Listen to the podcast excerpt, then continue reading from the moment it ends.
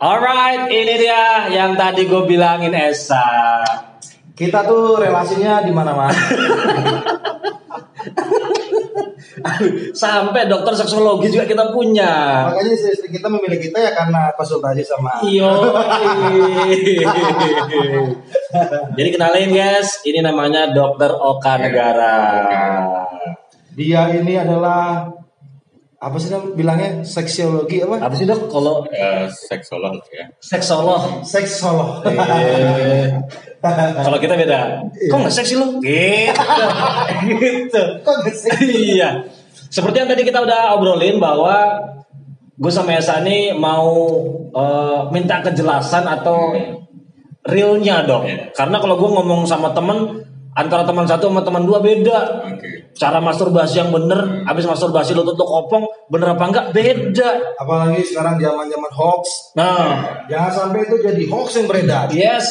Jadi kita manfaatkan relasi kita untuk memecahkan mitos-mitos tentang sembako. Kok sembako? Ini bukan. Tapi seks termasuk 9 bahan yang pokok loh. 10 harusnya. Satu lagi seks. Dok, gue pengen nanya, sebenarnya kalau jadi dokter seksologi itu otomatis ini nggak sih? Otomatis lu apa? Main kuat nggak sih? Aku kan tahu cara-caranya. Terus definisi main kuat tuh harus beda. Yang jelas mempelajari semuanya dengan jauh lebih baik dari yang lain. Yo. Iya, kalau gua masalah sama dokter Oka nih, gua kalau saingan cewek, gua mending mundur. Udah pasti endingnya gua kalah. Menang di wajah, kalah di ranjang. Loh, ini bener nggak kalau tadi Giri bilang kayak mitos orang sering masturbasi cowok nih? Ngocok. Ya itu dengkulnya kopong. Itu adalah salah satu mitos yang paling banyak beredar ya. Jadi kalau laki-laki ngumpul sama laki-laki, ngomongin masalah itu, nggak cuma ngomongin, kadang-kadang baru nyamperin, terus duduk bareng udah dipegang tuh lututnya. Oh iya, benar. Lu habis ngapain ya? Lu banyakan ngocok lu. Ya, itu adalah salah satu mitos yang paling banyak beredar di cowok lah ya. Bahkan sekarang cewek jadinya kena pengaruh juga. Jadi kadang-kadang cewek ngeliatin cowok tuh dilihat lututnya dulu. Lututnya lancip kan.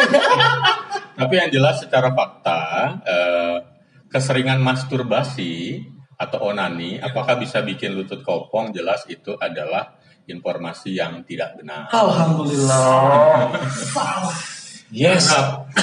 Jangan dipikir bahwa kemudian dipikir kenapa kopong, jadinya itu kopong kan kering ya, jadi sesuatu yang ada di sana tiba-tiba menghilang atau berkurang. Jadi dipikir mungkin cairan kelamin diproduksi di situ, spermanya di situ. Mungkin dipikir di situ. Ternyata banyak dia yang berpikir bahwa hormon laki-laki atau sperma dikatakan diproduksi di lutut gitu, atau dihasilkan di lutut. It's a big wrong. Bodoh itu. Tidak. Dihasilkannya di mana ya? Gue selama ini nggak tahu. Jadi mungkin begini kenapa sih orang berpikir jangan-jangan kebanyakan masturbasi bisa bikin lutut kopong, karena mungkin begini ceritanya. Kalau masturbasi dilakukan sering nih, sehari bisa beberapa kali, nggak ada kerjaan kali ya, nggak ada waktu lain, hobi, mungkin itu kerjaannya dok. Lama-kelamaan orang ini capek gitu. Jadi banyak kalori yang dikeluarkan. Salah satunya beban kaki juga terasa lebih. Pinter ya, begini jalannya ya. Kalau kita misalnya lari-lari capek atau nanjak mau naik gunung, atau mungkin ke tanjakan yang tinggi, tiba-tiba pulang yang pertama kali kena kan terasa samping badan ada pegel, lutut juga terasa. Jadi dipikir bahwa kalau kalori berlebihan kemudian ada beban di lutut, orang berpikirnya mengasosiasikannya ada sesuatu yang berkurang di sini. Nah, dihubung-hubungkan dengan aktivitas seksual, misalnya masturbasi, itu mengakibatkan mengeringkan atau mengurangi cairan atau sesuatu yang harus ada di situ. Gitu ya. Jadi itu ternyata ada suatu hal yang padahal itu salah gitu ya. Soalnya ada pemain bola setahu gua nih di Eropa, dia sebelum bertanding dia harus berhubungan seks dulu sama pasangannya, baru gacor mainnya. Karena udah gak stres. Iya, bisa jadi. Tapi kalau untuk masalah masturbasi sendiri untuk cowok nih, emang katanya kalau nggak dikeluarin nih jadi odol. Jadi odol. Odol kita maksudnya bisa jadi penyakit, itu bener? Nah gini, sebenarnya ada yang namanya frekuensi hubungan seksual atau aktivitas seksual yang sehat. Nah ini yang gue tahu. Nah, berapa kali harusnya? Durasinya gitu ya. Jadi pengertian aktivitas seksual juga nggak harus hubungan seksual. Jadi masturbasi pun masuk aktivitas seksual. Kalau nonton bokep itu termasuk aktivitas. Beda itu. Beda itu. Oh itu. Karena pengertian aktivitas seksual itu ada suatu dorongan seksual, kemudian bangkitan seksual, akhirnya kemudian ada kesenangan, orgasme yang didapetin. Dan di situ akhirnya ada endorfin, ada rasa senangnya. Itu yang dicari dari aktivitas seksual. Nah, aktivitas hubungan seksual sama masturbasi itu kalau selesai kan tercapai juga itu. Ah benar. Nah, karena begini, kalau frekuensinya, jika frekuensinya dilakukan tepat, itu bisa bikin sehat, bugar, bahkan istilahnya awet muda. Anti-aging medicine. Dia bisa sehat secara reproduksi, bisa juga sehat secara seksual.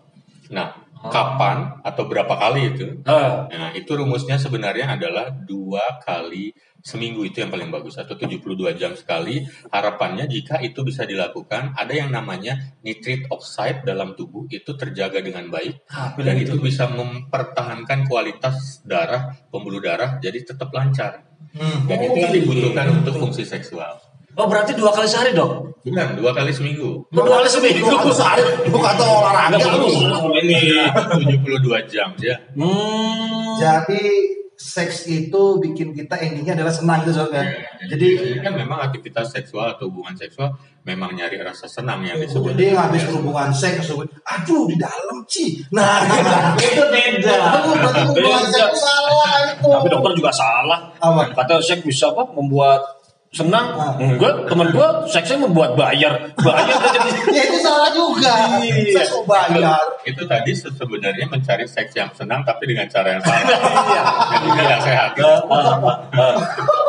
Terus nih banyak mitos kan anak-anak muda sekarang nih ya, lu kalau nggak ngesek sama gue, lu berarti nggak sayang sama gue, nggak cinta sama gue. Ceweknya takut ditinggalin. Emang bener sih? Apakah bener tanda cinta apa gimana sih sebenarnya? Lu takut gitu ya, jadikan senjata itu buat cowok-cowok brengsek ya lu.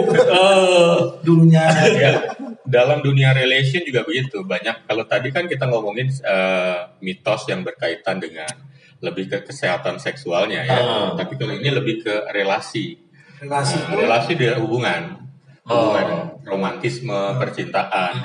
Jadi di situ biasanya ada kata sayang, cinta, pembuktiannya. Jadi memang ternyata banyak banget yang masih berpikir bahwa seks itu katanya bukti cinta. Bukti sayang. Nah, tentu aja itu juga harus dilihat, itu biasanya omongan kayak gitu banyak kan keluar dari yang laki-laki. Iya. Gak pernah yang perempuan kayak begitu. Istri gue ngomong begitu, menyentuh istrinya lagi. Beda kalau udah. Yang kayak begini seringkali munculnya pada mereka yang belum menikah. Jadi menurut saya nama gue buktiin dong. Itu setuju. Saya nggak buktiin dong. Nah itu seringkali maksud dari kata-kata itu adalah dengan melakukan hubungan seksual. Tapi sebenarnya balik lagi, kalau ini ditanya mitos apa enggak, ini memang paling sering diucapin. Tapi sesungguhnya adalah kalau laki-laki sayang sama pasangannya, dia nggak akan merusak pasangannya. Itu yang paling penting. Jadi kalau hubungan seksual ini ternyata akhirnya merusak pasangannya, karena akhirnya nanti suatu saat malah akan ditinggalkan, kemudian ada infeksi menular seksual gara-gara jangan-jangan lakinya sebelumnya sudah punya pasangan dan akhirnya punya infeksi, meminta pasangan pacar barunya untuk berhubungan, akhirnya malah ada infeksi. Nah ini yang nggak sehat. Jadi sesungguhnya seks dalam konteks itu bukan lagi sayang, tetapi merugikan. Udah nafsu birahi sampai mencapai ya. Yang penting adalah yang perempuan juga harus tahu resikonya. Ketika diajak untuk berhubungan seksual, padahal belum pernah berhubungan seksual, masih sekolah nih, masih SMA, apa memang harus sudah melakukannya? Nah itu juga balik lagi. Ya kalau masih sekolah tunggu dulu sampai dia keluar, sampai pulang sekolah ya. Dok, tapi kan banyak ya dok. Mungkin saya pernah melakukan ya. Maksudnya jujur dulu. Iya, maksudnya kalau sekali nggak apa-apa, kalau sekali doang gitu. Nah, itu ujung-ujungnya aja. Gitu. Apakah itu bisa menghilangkan keperawanan, Jok? Dok, ujung-ujungnya aja itu juga bisa buat hamil kalau cuma sekali aja. Karena menurut gua kalau sekali maksudnya nggak mungkin hamil lah. Itu juga salah satu atau salah dua jadinya. Banyak kan? Kata-kata yang diucapkan oleh pengaruh mungkin tidak logik ya, maksudnya ya orang bilang mungkin kata-kata yang dipengaruhi oleh setan gitu ya. Karena apa? Maksudnya begini, ketika hubungan dilakukan satu kali saja, kalau itu ternyata si perempuannya dalam keadaan subur, dan memang satu kali itu memang terjadi kontak sperma dengan cairan kelamin perempuan, ya, jadi terjadi ejakulasi, berarti si perempuan sudah bisa langsung hamil saat itu juga, maksudnya kesempatan satu kali itu bisa mengakibatkan kehamilan. Aduh, gak waktu itu. Pernah dengar nggak kasus perkosaan mengakibatkan kehamilan? Oh, pernah. Nah, jadi kan itu satu kali, ya. Kecuali ketemu lagi bukan perkosaan namanya. Jadi kasus perkosaan bisa bikin hamil. Nah, itu artinya ada pemaksaan satu kali saja. Kebetulan si perempuan waktu itu dalam keadaan sedang subur, jadi bisa. Nah, kalau tadi Asia bilang apakah kalau cuma di ujung-ujungnya aja itu akibatkan gesek doang tuh misalnya. Gesek doang, apakah itu bisa disebut udah nggak perawan lagi? Kalau gesek-gesekan itu istilahnya kan petting tuh. Petting namanya petting. Yang di payudara itu bukan? Bunting. Petting namanya kalau gesek-gesekan kelamin atau di daerah kelamin. Kadang-kadang cuma di ujung-ujungnya dengan pikiran, supaya nggak bikin hamil, tapi ada pikiran lain dengan begini, jadi nggak merusak pasangan, nggak ngerasa tetap pasangan, tetap balik lagi ke pengertian keperawanan. Emang perawan tuh apa? Kan belum pernah di-jos kan? Cok lu. Iya, lu kalau misalnya nge-jos sama cewek nih, nggak berdarah, berarti emang dia udah nggak perawan. Mitos. Emang bener gitu kan ya? Bener ya? Nggak selalu hubungan seksual pertama kali berdarah, kecuali memang ada pemaksaan. No, berarti kalau istri lu waktu itu berdarah, lu maksa istri lu. Bukan istri gua. Jadi balik lagi termasuk juga itu ya. Apakah hubungan seksual pertama kali pasti berdarah? Nah, zaman sekarang anak-anak muda referensi seksualnya kan udah banyak. Lihat film porno lah, seksual kayak apalah. Akhirnya tahu juga yang namanya foreplay. Pemanasan ya. Jadi cium-ciuman dulu, terangsang. Akhirnya kalau terangsang, perempuan mengalami lubrikasi namanya, perlendiran. Bahasa dia ya. Kok becek sih lu gitu misalnya. Bahasa becek beda ya. Itu bahasa kebanyakan. Juga kebanyakan. Terus itu artinya dia sudah siap secara seksual. Jadi kalau seandainya kemudian pasangannya melakukan penetrasi, ya dalam keadaan si perempuan sudah siap. Jadi katanya ada selaput darah yang robek, itu pun juga paling kalaupun robek sedikit ya. Artinya tidak mengakibatkan perlukaan sampai mengucur ke darah. Jadi kelihatannya saat berhubungan seksual itu tidak keluar darah. Belum lagi ada selaput darah yang mungkin juga lebih elastis, jadi tidak terjadi. Tidak mesti robek dong ya untuk pertama kali ya. Mentah lagi dong, udah masuk keluar lagi. Udah trampolin. Tapi kalau misalnya selaput darah itu misalnya nih kalau modalnya begini nih, dia bisa kan robek nih, karena dorongan. Jadi selaput darah pun bisa robek sebelumnya bukan karena hubungan seksual. Mungkin kena sadar sepeda. Bisa. Jadi saya punya kasus begini, mumpung ngomongin keperawanan, ada pernah anak kecil umur 6 tahun naik pohon gitu ya, pohon suatu, karena dia mau ngambil jambu biji nih, mau dia ngambil jambu bijinya tiba-tiba kepleset. Ada batang yang ada terbuka, langsung masuk ke vagina, robek, berdarah. Dan kalau kita lihat selaput darahnya juga waktu itu robek, berdarah. Nah itu gimana? Masih perawan apa enggak? Ya kalau menurut gue sih karena tidak melakukan dengan lawan jenis. Ya, tapi kalau diperiksa di dokter mungkin udah kelihatan selaput darah robek. Kalau ternyata tidak dilakukan rekonstruksi, mungkin pasangannya nanti akan merasakan ternyata vaginanya mungkin tidak seperti kalau dia punya pengalaman sebelumnya dengan orang yang belum pernah berhubungan, kok beda ya? Dia akan curiga salah satunya bahwa jangan-jangan udah sering berhubungan. Tapi kalau laki-laki yang pernah berhubungan sebelumnya, ketika mendapatkan istrinya nggak perawan, mungkin dia tidak akan ngomong. Oh gitu? Nanti ketahuan. Nanti ketahuan dia pernah sama siapa aja. Tapi kok seksnya ada hubungan sama tukang bangunan sih? Nah, habis?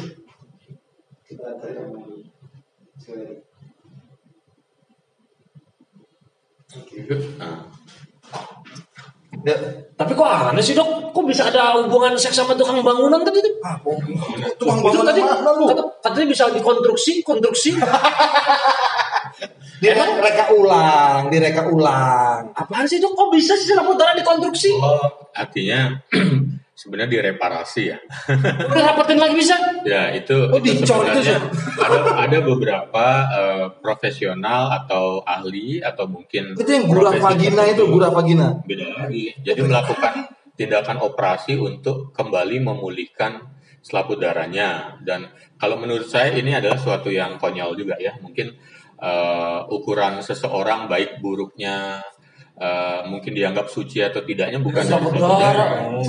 Tapi kemudian direkonstruksi tadi atau direparasi karena sudah rusak demi kepentingan supaya tetap bisa berdarah lagi, itu adalah suatu hal yang konyol. Tapi kalau misalnya selaput darah direkonstruksi ini misalnya dok, jadi ada lagi nih, maksudnya jadi kelihatan perawan lagi. Tapi kalau secara rapat-rapatnya tuh bisa. Kalau rapat yang diduga itu rapat atau tidak, itu sebenarnya lebih kepada otot-otot panggulnya, bukan selaput. Kalau kayak gini agak bingung, harus praktek gua. Gak ada cewek begitu. Nggak, maksud gua tuh sebenarnya kalau perawannya tuh ketahuan dari rapat-rapatnya nggak sih? Maksudnya, wah nggak rapat nih, udah nggak perawan, itu benar nggak? Makanya balik lagi kepada konsep perawan itu apa? Kalau dia sudah pernah berhubungan seksual satu kali, kemudian disebut nggak perawan, atau kelaminnya yang sudah pernah tadi ada cedera. Jadi kalau sekedar cuma masuk aja, misalnya maksud saya begini, banyak ternyata remaja putri zaman sekarang juga saya punya beberapa kasusnya yang belum pernah berhubungan seksual tapi sudah pernah melakukan masturbasi, memasukkan benda tertentu. Itu nggak perawan juga tuh. Nah, makanya balik lagi, itu masih perawan apa enggak? Sebentar dong, mungkin saya bisa tahu benda-benda apa ya kira-kira? Masa-masa polos ya lu. Kelompok, maksudnya ada beberapa orang yang ternyata ingin memuaskan dorongan seksual yang sudah ada dengan menggunakan alat-alat tertentu tanpa hubungan seksual. Nah ini juga aktivitas seksual. Kalau ini disebut dengan aktivitas seksual sudah nggak perawan, berarti sudah tidak perawan tanpa ada pasangan seksual. Tapi kalau yang jatuh tadi si anak kecil dibilang juga nggak perawan, kebangetan sudah tidak ada dorongan seksual, tidak ada keinginan. Tapi selaput darahnya sudah robek. Berarti perawan itu bukan suatu standar untuk cewek itu. Benar apa enggak gitu dok? Jadi, maksud saya begini, perawan jangan dilihat dari selaput darah dan keluar darah deh. Jadi yang memang sudah pernah beraktivitas seksual sebelumnya, laki-laki juga harus paham bahwa mungkin itu cerita masa lalu dia ketika masih belum tahu apa-apa ingin coba-coba. Cuman gini dok, caranya gimana dok? Kalau misalnya kita, kalau nanya kan takutnya marah. Maksudnya ada ngetesan nggak sih? Maksudnya apakah dari wah nih jalannya udah begini-begini nih, berarti nggak perawan. Maksudnya mitos lagi mitos juga itu. Itu yang jalan-jalannya pengkang itu. Aku juga sering kali melihat perempuan jalan, dilihat cara jalannya. Masing-masing perawan mana gitu. Jalannya, kalau kelihatannya mungkin bagi mereka jalan pengkang, kaki agak terbuka dianggap sebagai sudah pernah berhubungan seksual, tentu itu juga adalah hal yang keliru. Kalau memang bentuk kakinya udah dari dulu kayak gitu, mau dipaksain, kasihan juga. Yang kedua juga dari bentuk tubuh, misalnya ada payudara yang turun, nih kendor, nih gitu-gitu kan. Terus bentuk pantat yang katanya rata, tempon, turun. Itu juga diasosiasikan seringkali dengan udah pernah hubungan seksual. Padahal nggak ada hubungan. Kalau ada tuh, itu mitos dong. Mitos semuanya. Berarti tidak ada secara medis, tidak ada bukti bahwa kalau lu udah pernah berhubungan seksual terjadi perubahan sama tubuh lu. Tapi ini dok, kalau masalah perubahan tubuh dok, bener apa enggak sih kalau megang-megang payudara cewek itu jadi makin besar dok? Itu tuh. Itu bener tuh kan, pada gue fitness gue mau megang-megang aja. Itu gimana? Dan saya punya pasien yang memang bertanya seperti itu. Jadi seorang pasien perempuan masih ABG, masih SMP kelas 3 tuh datang, merasa dirinya payudaranya kecil rata. Nanya ini tuh karena apa? Ketika dia berpikir, dok kalau memang ternyata payudara bisa diraba-raba jadi gede, mulai bulan depan pacar saya suruh meraba-raba. Masa sih? Masa ada orang itu? Udah SMA sekarang. Sebenarnya itu balik lagi, kontur, struktur, bentuk payudara sangat tergantung dari yang menyusunnya. Kelenjar susunya, jaringan ikatnya. Jadi kalau ternyata di situ banyak jaringan lemak dan kelenjar susu yang sudah ditakdirkan dia memang seperti itu, otomatis dia adalah tipikal orang yang memiliki payudara yang besar. Ya. Itu ada hubungannya nggak dengan mas itu? Sama sekali nggak ada. Dalam hubungan seksual, kalau misalnya meraba payudara, mungkin pada saat diraba saja aliran darah masuk ke sana. Jadi puting payudara ada krisis darah pada saat itu aja. Puting apa gitu? Nah, puting juga kalau diraba bisa ereksi kayak penis ya, karena ini disebut juga jaringan erektile, ya jaringan yang bisa ereksi. Bukan sama juga ya? Gitu. Tapi maksud saya begini, ketika hubungan seksual aktivitas selesai, semua balik lagi, get back to the normal. Jadi berarti begitu besar, selesai, entar besok besar lagi, enggak begitu habis misalnya ada rangsangan yang membuat dia kerasa penuh dan besar, selesai rangsangan itu back to normal lagi. Soalnya nih dok, ini gue serius nih. Apalagi gue emang sebenarnya suka sama cewek-cewek nih yang toketnya gede. Soalnya kalau menurut gue yang toketnya gede ini pasti, wah ini nafsuan nih orang nih. Itu mitos lagi. Gak jelas lah dok. Toketnya gede, terus pakai pakaian yang ngepres lo kan, wah nafsu. Elunya yang nafsunya besar, bukan ceweknya. Salah dok ya? Konstruksi tadi dibentuk oleh laki-laki juga, salah satunya mitos itu. Karena laki-laki suka dengan banyakan secara visual, laki-laki itu katanya memang suka satu dengan bukan wajah, ternyata bukan bentuk tubuh. Yang pertama kali dilihat adalah payudara, dan kemudian diasumsikan payudara yang besar itu menarik secara seksual, dan kemudian asumsi berikutnya kalau sudah menarik secara seksual, berarti ini juga kalau diajak berhubungan seksual pasti penuh dengan emosional. Wah, iya, kayak film-film itu ya. Oh, mantep tuh. Nah, jadi itu dikonstruksikan seperti itu untuk tontonan laki-laki awalnya, untuk melihat laki-laki itu akan membawa sesuatu yang menyegarkan, menyenangkan laki-laki, padahal sama sekali tidak ada hubungan. Beberapa penelitian malah menyebutkan bahwa size dari payudara itu sama sekali tidak ada hubungannya dengan dorongan seksualnya. Dorongan seksual perempuan sama saja, tidak tergantung dari ukuran payudaranya. Tapi dari rangsangan si pasangannya. Nah, masalah rangsangan itu, dok. Ya. Itu ukuran penis itu mempengaruhi kepuasan seks si cewek nggak sih dok? Soalnya kan banyak nih, pakai daun-daun bungkus lah, pakai makerot apa? Ya, atau kadang-kadang sampai disuntik silikon ya? Waduh. Itu bener nggak sih ukuran penis mempengaruhi kepuasan seksi cewek? Iya, kebanyakan nonton bokep sebelnya kali ya. Betul nggak? Gue nggak pernah nonton bokep, jarang-jarang. Semi udah pernah. Tapi memang ini sudah dari dulu ya.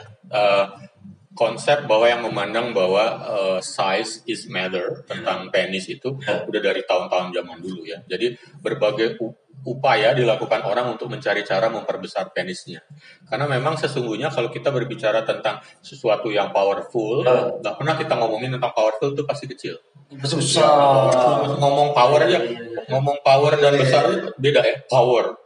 Besar, tapi jarang orang bilang kecil kan jalan. Dari segi verbal, belum lagi tampilan. Nah sekarang begini, maksud saya begini. Sekarang antara penis dengan partnernya pastinya vagina. Yang harus dilihat adalah vagina ini sebenarnya daerah pekarang sangannya ada pada klitoris. Kemudian di dalamnya ada G-spot. G-spot itu. G-spot itu dari vagina itu sepertiga bagian luar dari panjang vagina, kedalaman vagina. Kira-kira? Ya kan gue pengen memuaskan. Sepertiga gitu. Sepertiga bagian luar. Jadi kalau vaginanya misalnya 10 cm kedalamannya, rata-rata 10 atau 12. Kalau sepertiganya berarti 3 cm, 4 cm ini daerah pekarang sangannya. Dan beberapa referensi menyebutkan 1,5 cm di daerah dari pinggir luar itu yang disebut dengan G-spot di dalam. Jadi yang perlu disentuh secara seksual adalah daerah ini. Yang cuma 3 sentian ini dari yang paling penting itu. Artinya kalau punya penis yang ukurannya panjang tapi nggak nyentuh ini rugi juga. Dia akan mungkin ujung bahkan mendekati daerah serviks yang tidak terasa apa-apa. Jadi it's not about the gun. It is about the man behind the gun. Iya.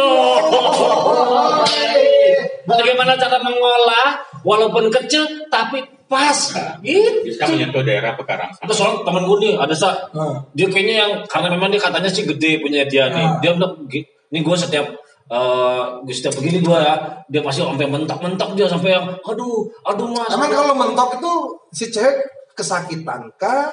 Atau begini, ketika misalnya kemarin ada misalnya pasangan Indonesia dengan bule ya yang perempuan datang karena kesakitan. Karena kesakitan itu apa? Mungkin bisa jadi karena pelumasannya belum atau ketakutan dengan oversize yang belum pernah dilihat, atau memang ternyata ukuran anatomi vagina dengan partnernya penis ini memang tidak seimbang. Nggak cocok ya? Begini, daerah vaginanya kemasukan yang penis dengan diameter agak lebar itu pasti gesekannya juga menyakitkan. Terus kalau ternyata dia sodokannya misalnya ke jauh, tidak kena G-spot sama klitoris tapi di dalamnya itu daerah yang kena itu daerah yang tidak merasakan rasa senang. Cuma ya daerah yang serabut sensoriknya sedikit minimal. Jadi yang tetap daerah serabut sensori yang paling banyak daerah pekarang sangan itu tadi yang sepertiga bagian luar tadi, di mana di situ ada G-spot dan di luar bagian luar malah ada klitoris. Daerah ini yang kalau misalnya klitoris dan G-spot ini bisa disentuh dengan sangat maksimal oleh laki-laki, perempuan akan senang banget dan kemudian bisa orgasme dengan cepat berulang kali, atau dia juga bisa mengalami ejakulasi perempuan atau female ejaculation. Oh, pantesan mantan gue masih hubungin gue. Ternyata gue masih timbuannya. Dan yang paling penting nih dok ya, kalau sudah bagian klitoris sama G-spot sudah disentuh, dia sudah senang, pagi pasti dibuatin kopi. Iya. Masih banyak nih, masih banyak mitos-mitos yang pinginnya gue habisin sekarang, tapi kayaknya gue bakal rindu nanti dengan dokter Oka. Iya dong. Jadi gue pengen sengaja gue tahan-tahan. Jadi gue biar gue makin sering ketemu sama dokter Oka. Tapi kita punya pertanyaan terakhir dok. Sebelum kita menutup episode yang pertama ini. Tolong jangan pribadi ya. Enggak. Lu kadang-kadang pribadi tanya lu. Enggak gitu. Lu bawa orang lain. Enggak gitu. Dok, ada teman saya dok. Ada teman dia sendiri itu. Emang ada teman lu curhat ke lu gitu. Gir. Gue gini gir. Gue masalah seks enggak ada. Ya namanya cowok kan pasti ada ngobrol. Gitu dok. Sekarang kan banyak tuh anak-anak yang nggak ngerti. Yaudah nanti pokoknya lu kalau abis main, lu ini aja loncat-loncat aja. Oh biar nggak hamil. Biar nggak hamil. Terus pipis juga dok. Oh suruh pipis lah, suruh makan nanas lah, apa segala macam itu. Ya. Jadi sebenarnya begini, hubungan seksual yang komplit itu kan biasanya pada laki-laki akan keluar cairan sperma yang disemprotkan. Itu namanya ejakulasi. Nah, yang penting begini, ketika hubungan seksual itu dilakukan sampai komplit dan kemudian terjadi ejakulasi, apalagi di dalam, kalau dia misalnya dicabut, ejakulasi di luar pun tetap ada resiko loh. Jadi banyak yang mengakukan itu disebut dengan coitus interruptus atau sanggama terputus. Karena apa? Untuk ngontrolnya kadang-kadang susah, ternyata udah ada yang karena ejakulasi itu sebenarnya dia ada beberapa kali keledutan gitu. Keledutan itu apa bahasa Indonesianya? Apa sih namanya, coba bingung gue. Keledutan apa ya? Pokoknya ada semburannya gitu ya. Oh, ada di luar kontrol itu ya. Slotnya gitu maksudnya. Kadang-kadang yang pertama udah keluar duluan, baru yang berikutnya terasa dikeluarin di luar. Jadi yang pertama tadi udah mengandung spermatozoa yang bisa memilih juga. Nah, jadi jangan berpikir baru udah dikeluarin di luar, kemudian ternyata udah aman, bakal safe. Ya, banyak kejadian yang kehamilan terjadi dengan keyakinan si laki-laki, saya padahal belum pernah melakukan pengeluarannya di dalam atau yang disebut dengan hubungan seksual dengan ejakulasi yang biasa-biasa saja. Jadi ternyata itu belum lagi kalau misalnya ternyata karena masih muda, sekarang sudah berhubungan seksual, habis itu berhenti, entarnya lagi 15 menit sanggup dilakukan, sanggup lagi berhubungan, jadi masih ada sisa spermanya yang juga dimasukkan lagi berikutnya. Gitu kan. Loncat-loncat itu gimana? Nah, itu begini, akhirnya banyak yang berpikir kalau ternyata sudah masuk dengan loncat-loncat, dengan dikeluarin dia akan lumer keluar, merembes keluar, dipikir nggak bakal hamil. Padahal sesungguhnya begitu cairan sperma ini masuk vagina, ini yang sudah ada lubrikasi, ada cairan vagina. Di cairan vagina itu ada namanya cairan tuba atau tubal fluid yang siap menerima si cairan sperma. Ada kontak kimia di sana, di dalam nih. Dan si cairan sperma yang berisi spermatozoa ketika kontak dengan basahnya perempuan yang ada selalu cairan tuba ini, udah langsung sperma berenang di sana. Otomatis.